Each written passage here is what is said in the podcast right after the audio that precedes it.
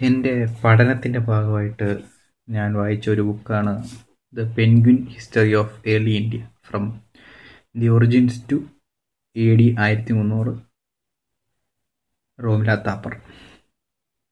ഇത് സത്യത്തിന്റെ മലയാളം ഇപ്പോൾ ഇറങ്ങിയിട്ടുണ്ട്. ഡി സി ബുക്സിന്റെ ആണ് എന്നാണ് എന്റെ വിശ്വാസം.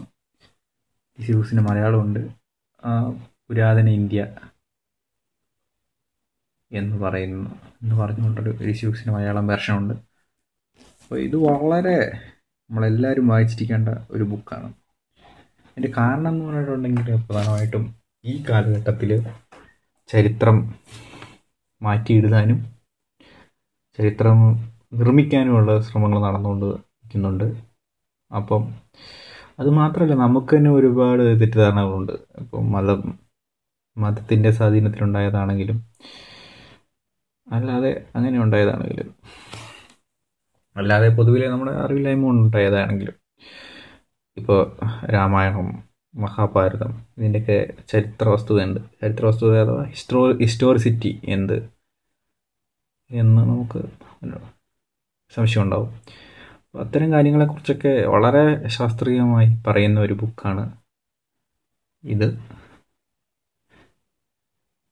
നമ്മൾ ശാസ്ത്രീയതയെക്കുറിച്ച് പറയുകയാണെങ്കിൽ അബ്സ്ട്രാക്ട് സയൻസും അതായത് മാത്സും നാച്ചുറൽ സയൻസസ് ആയ ഫിസിക്സ് കെമിസ്ട്രി ബയോളജിക്കൽ സയൻസസും കഴിഞ്ഞു കഴിഞ്ഞാൽ ഏറ്റവും ശാസ്ത്രീയമായ ഒരു പഠനശാഖയാണ് ഹിസ്റ്ററി ഈ കാലഘട്ടത്തിൽ. കാരണം ഇപ്പോൾ ഹിസ്റ്റോറിക്കലായിട്ടൊരു ഫാക്റ്റ് അംഗീകരിക്കപ്പെടണമെങ്കിൽ അതിന് ആർക്കിയോളജിക്കൽ എവിഡൻസ് വേണം എനിക്കൊരു ജനറൽ തിയറി വേണം.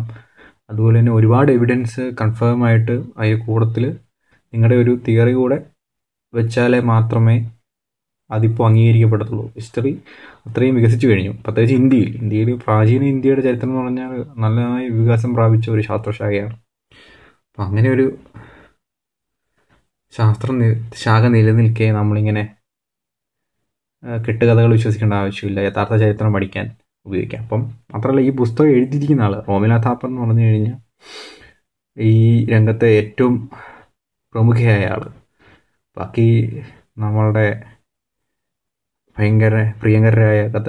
Historians R S Sharma T N Jha അവരൊക്കെ മരിച്ചുപോയി. അതിനുശേഷം അവരുടെ തലമുറയിൽ ഏറ്റവും ഇളയതും എന്നാൽ അവരുടെ കാലത്ത് ഈ ഇത് ഈ പുള്ളിക്കാരത്തി കുട്ടിയാണ്.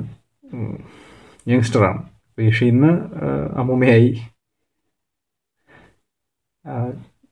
അദ്ദേഹം തന്നെ എഴുതിയിരിക്കുന്ന പുസ്തകമാണ് ഈ പുരാതന ഇന്ത്യയുടെ ചരിത്രം. അപ്പോൾ എന്താണ് യഥാർത്ഥത്തിൽ നമ്മുടെ ചരിത്രം? അത് മനസ്സിലാക്കേണ്ടത് വാസ്തവത്തിൽ ആവശ്യമാണ്. നമ്മളുടെ നിത്യജീവിതത്തിൽ പോലും ആവശ്യമാണ്. കാരണം നമ്മൾ ഈ കോവിഡ് പോലുള്ള മഹാമാരികൾ വരുമ്പോഴത്തേക്ക് ചരിത്രബോധമില്ലാത്തത് കൊണ്ടാണ് നമുക്ക് പലപ്പോഴും അബദ്ധങ്ങൾ സംഭവിക്കുന്നത്. ഇതെന്താണ്? എങ്ങനെയാണ്? ഇത് മുമ്പ് ഉണ്ടായിട്ടുണ്ടോ തുടങ്ങിയ കാര്യങ്ങളെല്ലാം നമുക്ക് വളരെ ഭയം തോ ജനിപ്പിക്കുന്നതിന്റെ പ്രധാന കാരണം ചരിത്രബോധമില്ലാത്തതാണെന്ന് ഞാൻ പറയും. കാരണം വെച്ചാൽ ചരിത്രത്തിൽ ഇങ്ങനെ സംഭവിച്ചിട്ടുണ്ടോ? അന്നേരം എന്തൊക്കെയാണ് ആളുകൾ ചെയ്തത്? അന്നേരം എന്തായിരുന്നു അതിന്റെ അനന്തര ഫലങ്ങൾ? ഇതൊക്കെ മനസ്സിലാക്കാൻ ചരിത്രം ബോധമുള്ള ഒരാൾക്ക് സാധിക്കും. അപ്പോൾ ഇന്ത്യയുടെ യഥാർത്ഥ ചരിത്രം മനസ്സിലാക്കാൻ താല്പര്യമുള്ളവർ തീർച്ചയായിട്ടും വായിച്ചിരിക്കുന്ന പുസ്തകമാണ്. അതുപോലെ തന്നെ എല്ലാ ഇന്ത്യക്കാരും അതുപോലെ ഇന്ത്യക്കാരല്ലാത്തവരും ഇന്ത്യയുടെ ചരിത്രം മനസ്സിലാക്കേണ്ടവർ ഈ പുസ്തകം വായിക്കണം. കാരണം ഇത് പുരാതന ഇന്ത്യയുടെ ഒതന്റിക്കായ ചരിത്രമാണ്.